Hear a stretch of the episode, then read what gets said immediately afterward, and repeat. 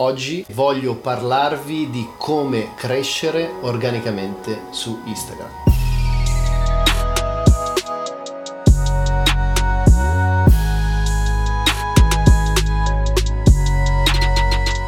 Allora, ciao ragazzi, ciao a tutti. Oggi parliamo di crescita organica su Instagram e attenzione dividerò il video in due parti tre key points più tecnici e tre key points più strategici per appunto aumentare l'engagement. Ok primo punto grid o feed consistency. Che cosa significa? Significa che il mio profilo dovrà essere estremamente chiaro per l'utente che atterrerà sulla mia pagina. Nel mio caso specifico mi occupo di travel quindi chi arriva sul mio profilo instagram deve comprendere immediatamente nelle prime 3 6 9 9, 12 foto, qual è il topic della mia pagina. Stessa cosa se mi occupo di food, stessa cosa se mi occupo di beatmaking, stessa cosa se mi occupo di interior design o di qualsiasi altra cosa. Quindi molto importante che rimaniamo chiari in termini visivi su quello di cui ci occupiamo. Secondo punto, account cleanup. Ok, cerchiamo di cancellare, eliminare tutti quelli che sono i fake followers o i bots che ci seguono. Questo è molto importante perché così Instagram avrà una possibilità maggiore di andare a proporre quello che è il nostro profilo a dei follower reali. Viceversa, i follower fake non hanno interazioni, non hanno engagement e quindi di conseguenza anche l'engagement del nostro stesso profilo andrà a scendere. Però attenzione, cosa molto importante che molti sottovalutano è andare a fare un clean up anche di quelle che sono le persone che noi seguiamo. Perché? Perché spesso abbiamo diversi interessi, perché spesso andiamo a seguire delle celebrities, perché spesso andiamo a seguire delle belle ragazze, perché spesso seguiamo delle persone a caso, però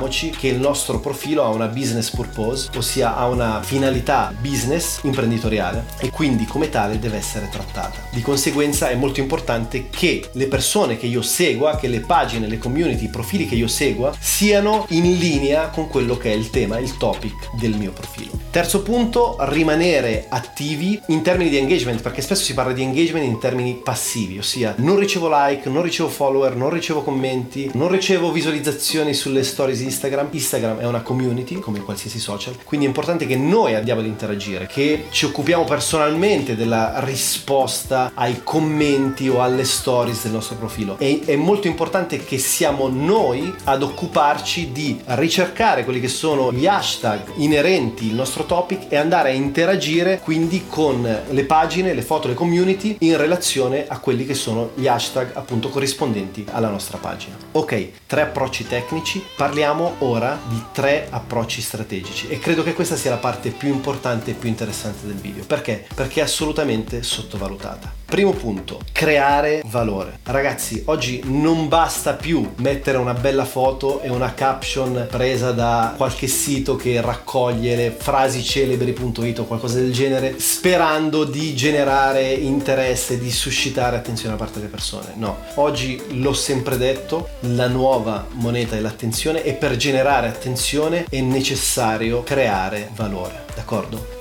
Come generi valore, in quale categoria rientri. Rientri nella categoria dell'intrattenimento, rientri nella categoria dell'ispirazione, rientri nella categoria dell'educazione o della formazione. Intrattenimento potrebbero essere celebrities, potrebbero essere comici, potrebbe essere anche un musicista, ok? Categoria dell'ispirazione potrebbero essere dei travel vloggers. Categoria dell'educazione e della formazione potrebbe essere Gary Vee, potrebbe essere Tony Robbins, potrebbe essere molto più in piccolo i contenuti che cerco di fornirvi qui su questo canale YouTube. Secondo punto, diversifica i tuoi assets. Non è possibile mantenere le uova nello stesso paniere, non è possibile concentrare esclusivamente la propria carriera su Instagram. Ricordiamoci che oggi esistono diverse piattaforme molto importanti che funzionano molto, tra cui LinkedIn, tra cui Facebook, anche se molti lo iniziano a denigrare perché è in declino, tra cui Pinterest, tra cui una propria piattaforma di blogging. Ad esempio io sono piuttosto attivo su Instagram, ma sono altrettanto attivo su LinkedIn, sono attivissimo sul mio blog giulianepaolo.com dove cerco di condividere contenuti di altissimo valore formativo per quanto riguarda le arti creative o la psicologia, il mindset. Sono attivo su Facebook, abbiamo aperto con Gabriele una nuova community Facebook sui content creators. Insomma, cercate di far sì che il vostro valore venga ridistribuito su più piattaforme. Questo perché? Primo, perché se domani Instagram dovesse chiudere, il vostro personal brand non muore, perché il vostro personal brand sarà comunque attivo su altre piattaforme. Secondo perché anche se dopodomani Instagram acquisisse ancora più potere di quello che ha oggi, le altre piattaforme andranno comunque a reindirizzare il vostro bacino di utenza su Instagram. Esempio pratico, un 30-40% di quelli che sono i follower del mio profilo arrivano da piattaforme come YouTube, LinkedIn e dal mio stesso blog.